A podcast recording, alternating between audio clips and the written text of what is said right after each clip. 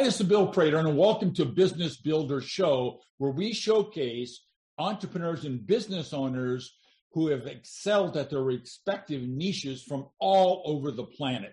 Our mission is to provide you with timely, provocative, and actionable resources that inspire, promote, and accelerate your quest for business excellence.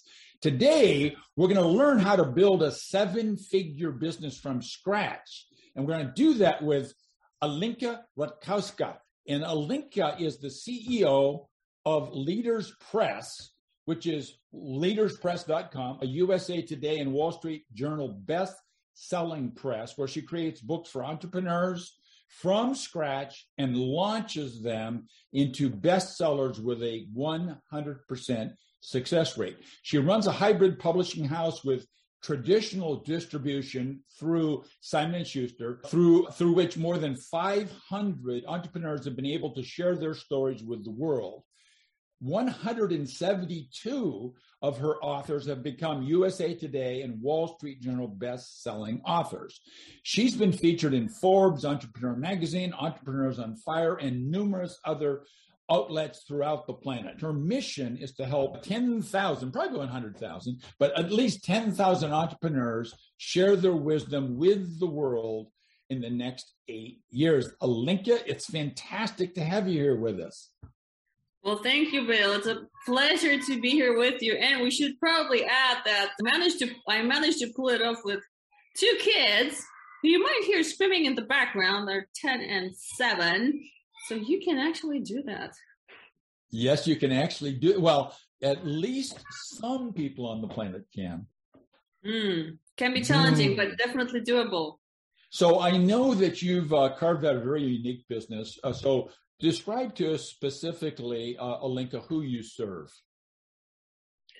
My audience that we like to help is entrepreneurs who are either looking to further grow their business for it to be even more successful and to have even more clients, or entrepreneurs who are looking to leave a legacy and to share their wisdom with the world, to have something that will live on after they're gone.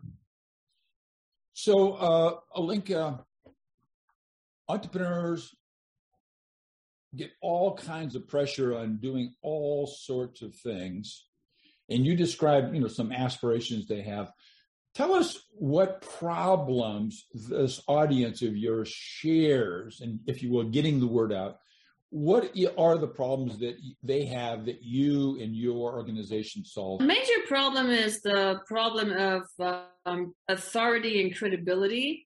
So many times we get entrepreneurs who have, a phenomenal business, but they've noticed that their competitors are authors. And so they might be getting some more business just because they're authors, not necessarily because of any, huge difference in the services provided. But in the eyes of the prospect, the author has more authority. So, at this time, it's no longer super exclusive to be able to have a book. Traditional publishing isn't the only way to get in. So it's almost as if there were no more excuses, not to have a book. And that's one of the big problems that people come with. Another one is to have a lead generation tool. So they might have a webinar or a live event or something that people download when they put in their email in a subscriber pop-up.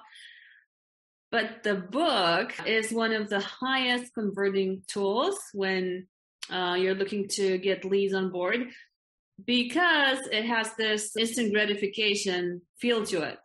So you sign up and you don't have to wait. You can get it right away and consume it. So that's the lead generation part. And then the lead conversion part is that the person or the prospect that reads the book, when they then come to a sales call, they are no longer asking generic questions such as, well, tell me what you do, what are you about? What you're talking about then is their specific situation. So you're already an expert in their eyes which puts you in an amazing position. You know, your time is highly valuable if you're doing calls with prospects, and imagine being able to, you know, really serve them and from a position of, you know, perceived authority in their eyes, as opposed to having to prove yourself because you've already done it through a book. So a book is almost another team member, so to speak. That's, you know, the whole team actually, because all these potential clients can find it through different means, both on your website or on Amazon or in bookstores if you go through a traditional or hybrid publisher. So these are the main types of issues that we help solve. So give us some insights into how your specific products and your services combine to solve this problem. Maybe even a case study or might help us understand how you actually do it. Oh, beautiful. Prop. Yes. So I described two main types of books. One is a lead generation tool. This one is ours. It's called Outsource Your Book. And in it, we go through 17 steps of outsourcing every part of the book creation process. So this is a lead generation tool because it's both on our website and I can send people to it when I'm doing talks, for example, on podcasts. And it's also a lead generation tool because it's on Amazon. It's perfectly optimized for online sales. So when anybody's looking, you know, how to write a book, how to publish a book, how to market a book, this comes up on top. So this is how we generate leads. This book has brought us 6 extra figures in 6 months. I remember this because of the 6-6. And now we're way into 7 figures of extra revenue because we have this book, because we did it. And just to give you an example, we have a very sophisticated outreach program in order to find the prospects, find the clients that we want to work with, but not all of them are findable that way. So for example, one of the entrepreneurs that found us was the co-founder of DHL International, Mr. Po Chung. He found Outsource Your Book. He went through it. He signed up to my calendar. And then we did a book for him for DHL's 50th anniversary. And there's no other way we could have found him because he's not on LinkedIn. He does not answer his email. There's a whole series of gatekeepers. So he would never have received a, you know. He would never go to a webinar and never do anything. Exactly. None of that. But he did get the book. He ordered. When I saw the book, you know, when I had the first call with him, he had it cataloged. He had a sticker on the spine with a number for his personal library. And for him, we did this legacy piece. So he was not interested in generating leads. He created a multi-billion dollar business. When I suggested that he speak somewhere, like a prominent place, he's like, no, I'm not interested. So what he really wanted to do was to leave this legacy. He's done books. He had done books before. But this one was really a work of love, something that he really wanted to share through his eyes. I think he worked with some other publishers in the past that were not able to convey what he really wanted to say. And through this book, he was able to do that. So it's a fantastic legacy piece for him and DHL and his family. So this will live on long after he could, you know, possibly be able to share his story himself. No, that's a beautiful story. I'm really happy that you brought that story up. A lot of my clients are family businesses, and I've got one coming up in one of my upcoming podcasts, and they're in their 5th generation now. So in Europe, maybe 5th generation isn't a big deal, but in the United States, 5th generation business is a big deal. And I don't think, Alinka, that they've done what you've just described. Now, they have on their website, they've got old pictures and things like that, but they've never codified getting all of that into a book. And they happen to be in the hotel business. So having that book, if you will, in everybody's room, maybe even as a gift about the history of the resort would really be nice too. So with your permission, I'm going to introduce you to them. Oh, phenomenal. Thank you. You're welcome. So Alinka, like you say, books anymore are not as unique as they used to be. Therefore, I know, because you've told me in the past, that you're in an extremely red ocean from a competitive standpoint. There's lots and lots of people that have got their fingers somehow or another in this whole book phenomenon. So, Alinka, tell us how you differentiate yourself, you and your team, from all that competition. Tell us why our listeners should be reaching out and talking to you right away. All right. I love this question. Well, when you look at the publishing industry, you're familiar most probably with traditional publishing. So that's what we've had for years, where you need to find an agent. That agent, if they decide to work with you, will pitch your manuscript to a traditional publisher. And then there's a bunch of pros and cons doing that, and we can go into it if that's of value. Then some years ago, like over a decade ago, something called self-publishing became popular, and it was mainly Amazon that enabled it through its program KDP Publishing, where basically anybody can publish anything. So there are no more... I was one of those 10 years ago. All right. Yeah. So anybody can publish anything. When I found out about that at first, I said... phenomenal. This is amazing. I don't need to ask anybody for permission. I can just go and do it. That's very dear to the entrepreneurial spirit. So that's what I did. And that went so well that the royalties from that first book that I published back in 2010 were higher than my corporate salary at the time. And now it's unrealistic to expect something like that to happen. So I think it was beginner's luck, big time. But it got me super excited about the publishing industry. And so that's why I dove in. And that's not all. So you have traditional publishing, self-publishing, and then because there are pros and cons, and you know, one of the cons of self-publishing is that you don't really have access to traditional distribution, like bookstores and libraries. That's the big thing. And you also, if you don't know what you're doing, yes, you can publish anything. A guy published a picture of his food, but you're probably not going to sell anything. So if you don't really know what you're doing, it's really the market that decides if the book is valuable or not. And I don't think you're going to, make any bestseller lists just posting a picture. He might have manipulated the system and got 2 copies sold that in a specific subcategory that time, and he did get that bestseller status. Now Amazon knows that people can play those tricks, no longer allows for it. So I call it the best of both worlds, what I'm part of, called hybrid publishing. So to me, hybrid publishing is when you allow the author to have the creativity and control that self-publishing gives you, but to also give them traditional distribution, which is a big time factor here. And we work with Simon & Schuster as our distribution partner. So all the books that we do as paperbacks or hardcovers, they have the Simon & Schuster logo on it next to ours, because that's how they're distributed. And this is a game changer, because an entrepreneur probably doesn't want to go and pitch 100 agents in order to maybe get a deal. But with us, if there's a valuable idea, we can help develop that idea, position it so that it becomes a bestseller, and get it into bookstores. And how are we different from others? Because we weren't the first ones that did this. There are other players in the market, but we are the only hybrid publisher that actually does 2 things: gets you into bookstores and also guarantees you a spot on the USA Today or Wall Street Journal bestseller list. So we've got 172 authors on those lists as of this recording, and we're expecting to do this for many, many more. And we're the only ones. That's fantastic. I did know that. That's pretty spectacular.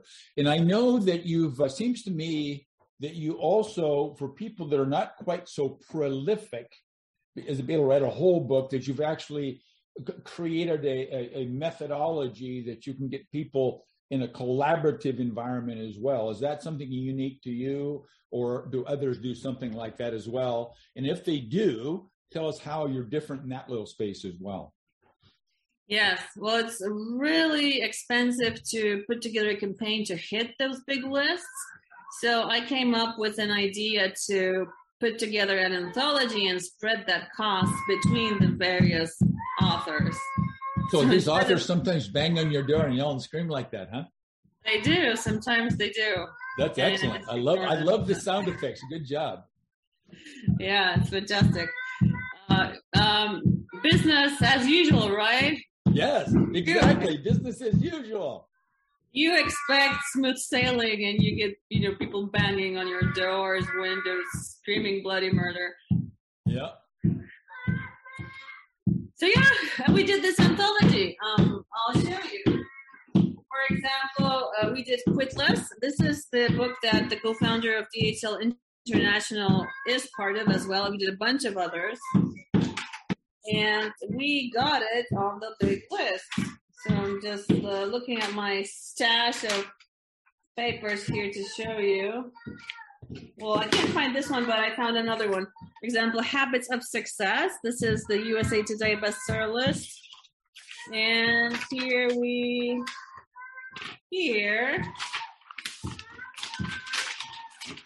have it on the Wall Street Journal bestseller list.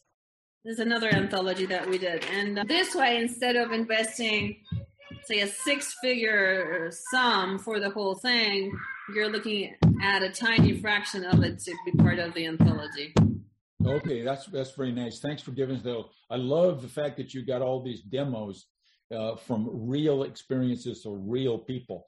So I think we've got now a pretty clear picture of who your avatar is, what problems they have, how you specifically help them, how you are different from your competition, 2 or 3 different examples you gave us. Okay, so we've got a real good understanding of how you build your solutions, if you will, customize what you do for your clients. I think we got a good picture of that. And for our listeners, you know exactly what she can possibly do for you. And before we finish, she'll tell you how you can directly get a hold of her.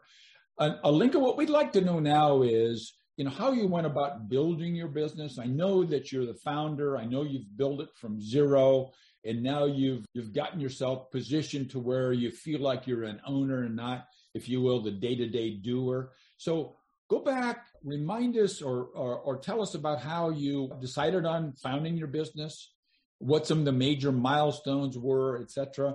And with your permission, I'll ask some sort of drill deeper questions from time to time. Yeah. Well, when I published that first book and I was still in the corporate world, I liked to share what I was doing on social media. And as I was sharing that, people were coming to me asking if I could do what I did for myself for them. And so that's how it started. I thought, well, yeah, sure, let me help you with this marketing thing. Let me help you with that marketing thing. But something that I really noticed was that the books that I was asked to work on were not really done very well. So they were either not really positioned well in terms of bad title, bad cover, terrible description, wrong categories, or they were written really poorly as well, which was actually a secondary problem. And in many cases, I had to reposition the book, which was the faster thing to do. And in some cases, the author had to rewrite it, which was pretty tedious. And nobody wants to hear that. Right? Nobody wants to hear that they should rewrite the book or else we're going to have trouble marketing it. But I would just say, I can start marketing this thing, but it's like carrying water in a bucket full of holes. I'm not going to get very far. If we could just fix the bucket first, then we could actually do something here. So I was also part of various, masterminds trying to figure out how to build something here. And at a certain point in 2017, I went to this mastermind in London led by Dean Jackson for like 8 people. I think it was 3 days closed in a conference room in London by the river. And he asked this question. He said, what is the highest value thing you could offer your customer? Don't think about the price they would have to pay. Just think about the highest value service that you could provide. And then I started thinking, I thought, well, what if, instead of helping people fix something, I could be there from the very beginning. So when they have a book idea, I could help them position it so that it has the highest possibility of becoming a bestseller. And then bring in a team of writers to write it from interviews. And then come back in order to help them market it. And that's when it occurred to me, this is just a full-blown, elegant solution that I can deliver. And I started looking online. I found out that there was already somebody who was doing this, and I was shocked when I saw the price points. I just couldn't believe people would pay this amount to do it. And I was looking for a way to differentiate myself. And one of the first things that I came up with was, well, we're going to do this for entrepreneurs, because business has always been my passion. And it's good to start with a specific niche. And we haven't really moved far away, because we're still mostly serving entrepreneurs. And that's how it started. So I remember during that mastermind still in London, I came up with a name. Well, how about Leaders Press in that case? And I went online. I went to one of those, GoDaddies, and looked for Leaders Press, and it was available. I remember Dean said, well, I can't believe it. Grab it right away. So I got Leaders Press, the domain, and then I started looking for potential prospects. And it was me, one assistant, and then we had a ghostwriter. So I did the first book. You still had a paying job at that point? No. Okay, you'd quit. Okay. Yeah. No, I left my corporate job in 2010, okay. and I put together Leaders Press 7 years later. 2017. In the meantime, I was just doing one-on-one things, consulting, maybe coaching, just really trying to find myself. Okay, good, thanks. Yeah, so we were three people at the beginning. The very first book I did, I interviewed the author. I never wrote a single book for a client. I wrote my own, but we always had the ghostwriters write books for clients. Yeah, but I was I was doing everything else. I was doing all the marketing, the advertising, all the emailing for the company, for the author, the cover. I was the project manager, the operations manager, the interviewer, the marketing person, the publicity person, the ads person, everything. I was my own assistant. If you don't have an assistant, you are your assistant, right? So I was doing everything. And then slowly, we started growing. So I think the first thing that grew was operations, really. So we needed more people, because I was really, really involved in sales for a really long time. I really just dropped that in the last couple of months, that I basically am not on the calendar to do sales calls unless it's, some really close acquaintance, just or coming from a really small inner circle, where it would be awkward to send somebody to my team member, then I would meet. But, if you come through traditional channels, like through our outreach, then it would never come to my calendar. But that's recent.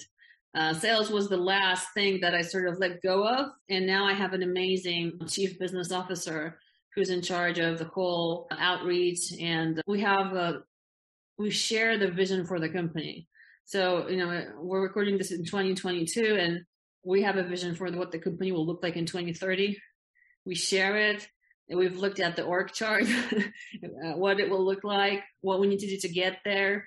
So it's really exciting that it's not only me, but also him that has the same vision and is motivated, I think, maybe even as much as myself, because they say... Beautiful. They say nobody's going to love your business or as much as you do, but I feel like we're close here. So it's really good to be so aligned on a goal as I am right now with my chief business officer. So that's where we are. We started with three people. Now we're 30-something. 5 years later, since our third year that we're a seven-figure business, we're looking into hitting 8 figures this decade, and probably mid 8 figures by the end of this decade. So that's where we're going. So, okay, let's go back and revisit the history. So maybe out of the top of your head, what were the three major milestones, positive ones? And then what were the three biggest mistakes, Alinka, that you made in the last, since founding, if you will? So milestone number 1 is you made the decision to start the business went to the mastermind with Dean, got your name. Now we're in business, got a shingle. What other milestones can you remember that were significant that have some, and then tell us what the milestone was and then what you learned with that milestone. Okay. So I have two, that was the first one. I have two recent ones, one dating back almost a year. So a major milestone was when we decided to look for a distribution partner, and now it's Simon & Schuster. I spent half of 2020 looking for a distribution partner and had about four that I was having talks with. So that was a big thing, just even to know how to reach out, how to talk, who to talk to. Like, you're not going to get through any official channel. You really need to know how to move around in these waters. So being able to do that and signing up for this distribution partnership was a big deal. It's a huge differentiator for us right now. That's one. Previous. I'm curious about Simon & Schuster's view of you. Are you a big differentiator for them as well? They have, they're a huge business. Right. So we for sure are probably a cherry on the cake for them. Like, we add onto it. They don't need us. It's not like they would fall apart without us for sure. Right. But, it's all the various revenue streams, multiple revenue streams will be our revenue stream for them. So, why cut it off when it's something coming in for them all the time? Okay, beautiful. So what was your lesson from going through that negotiation? What'd you learn? That partners should click. Because I was going through a series and series of interviews with another distribution partner, and there's just always something, there's always something to go into, something to discuss. It was just dragging, and there was a mutual desire to work together, but it was just so hard. And with Simon & Schuster, it was so easy. It was like two meetings, some paperwork, and then the agreement, and it just clicked. And maybe it's because I already had the experience with the previous people that I spoke to, and I knew, what the conditions usually are and what they're offering me. But also it was just, it just clicked. It was easy. And also now it's, pretty smooth sailing. There's, challenges like with everything, systems integrations, IT, all that stuff. But, as sort of on a human level, like with the person that I saw, it just clicked. So it's almost like in love or in partnerships. Like, you probably can't have a happy ending to an unhappy journey. So the journey was happy. And that's my learning. I think it shouldn't be. Okay. It shouldn't be difficult. I love it. It's beautiful. Give us another milestone. Another milestone was something we did in 2018. So between the two milestones, when I first orchestrated a USA Today bestselling launch. So that took out like 6 months or 7 months of my life to organize that. But it was a big deal. Like, we were still very young at the time, so 1 year, and we got a Leaders Press book on that list. And that was huge. I was so exhausted after that I didn't repeat it for several years. Wow. But then I, got my ducks in a row and came up with a strategy. And then we started doing this, as part of our package. And that's a huge differentiator. And a lot of people come in for that. So the learning from that was, I think that you can package something that you first do as a passionate effort. So this was a dream, was a passion of mine. I wanted to get on this list myself. And once I was able to do it once, then I eventually got the confidence to be able to pull it off again and again. So that would be another, like, the more I think about it, the more I see these milestones. Hiring my chief business officer. Yeah, I thought you'd go there. I was expecting that to be numbers in the top three. Yeah. I think we're at four now, but that was a huge deal, a big deal. It's the, you want a self-managing company, you want a self-multiplying company in the language of Strategic Coach group that I'm part of. And if you have a who, that brings in the how, then you don't have to learn everything. So one right person, even if they're expensive, One right person can make just such a big difference in your quality of life. And that's what's happening here. Yes, indeed. All right, let's go back and tell me about a couple of failures, big mistakes, maybe two. We can go through a couple. And also, then what did you learn from those mistakes? Well, what I did really early on, I did my first book, and a company reached out to me asking, saying that they found my book interesting and it would be a really good material for an infomercial if I would be interested. And I was like, wow, yeah. And that there's this interview, they need to interview me to see, you know, if I'm worth it. So I did this interview, and then they said, yeah, it's this great material. We just need a small production fee of about $20,000. And I didn't have $20,000 at the time. So I went to the bank and asked for a loan. And the bank gave me a loan. I was like, well, if the bank believes in this, then for sure I'm going to become a millionaire once, you know, that thing airs.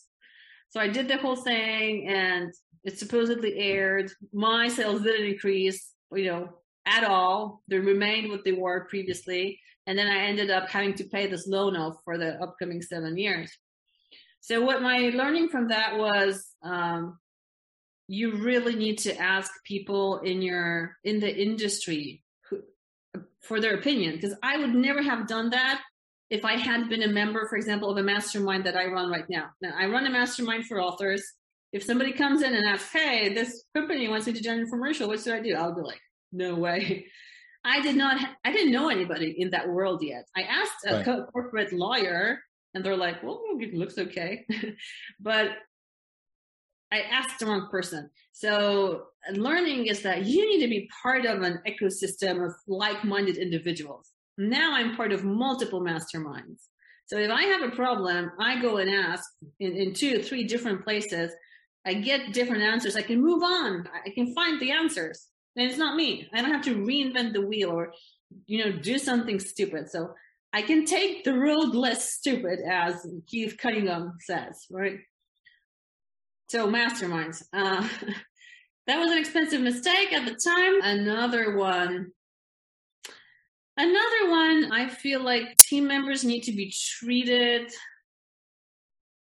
in a balanced manner, because I feel like I get too enthusiastic about a team member and put them on a pedestal. And I did that a couple of times, and they left.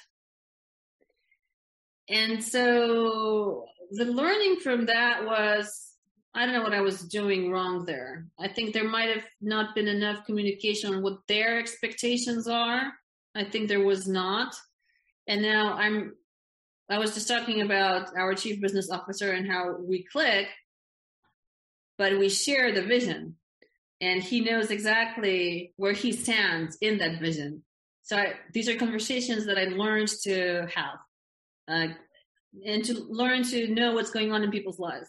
Like, I know intimate details of personal relationships, sometimes strategies that are happening in my team members' lives. And when they open up, I'm able to navigate sort of around that. And if I know there's like a tough call, you know, I'm not going to deliver the bad news the very same day that somebody's divorcing, for example. So I think I learned also to,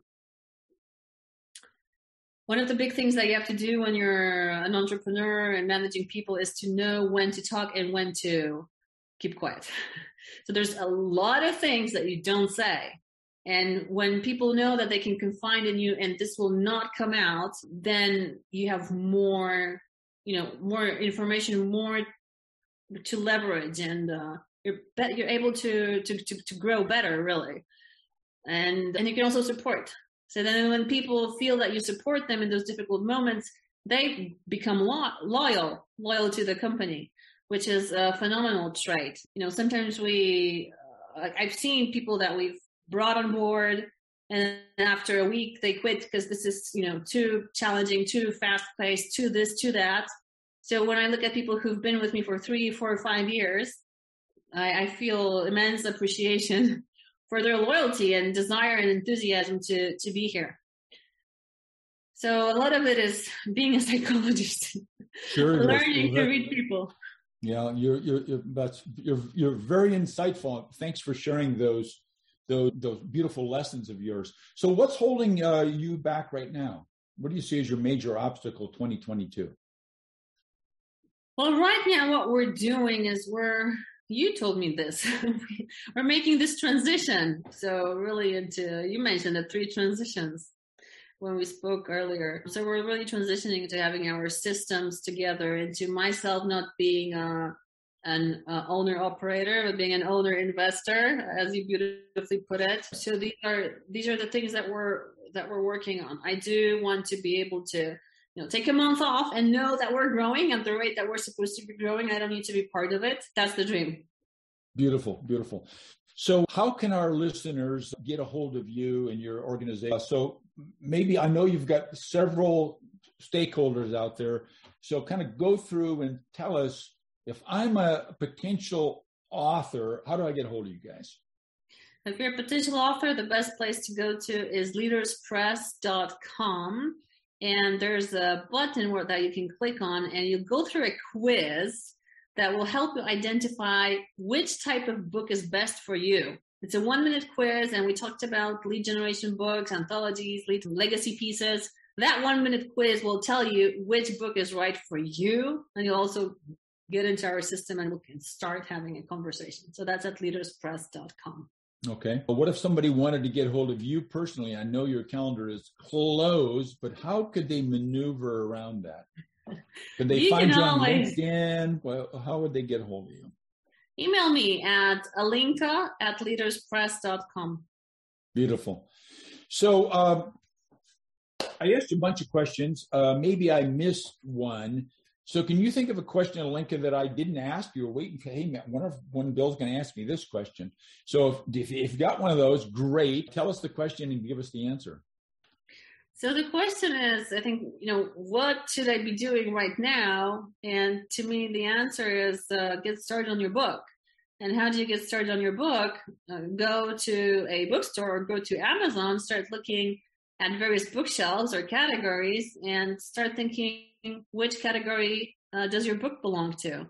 And when you have that, look at the books on the same shelf or in the same category and ask yourself the question, well, how will my book stand out? Why should the reader buy my book and not another book? And then when you have that, start writing your outline, or, if that seems like too much work, come to Leaders Press.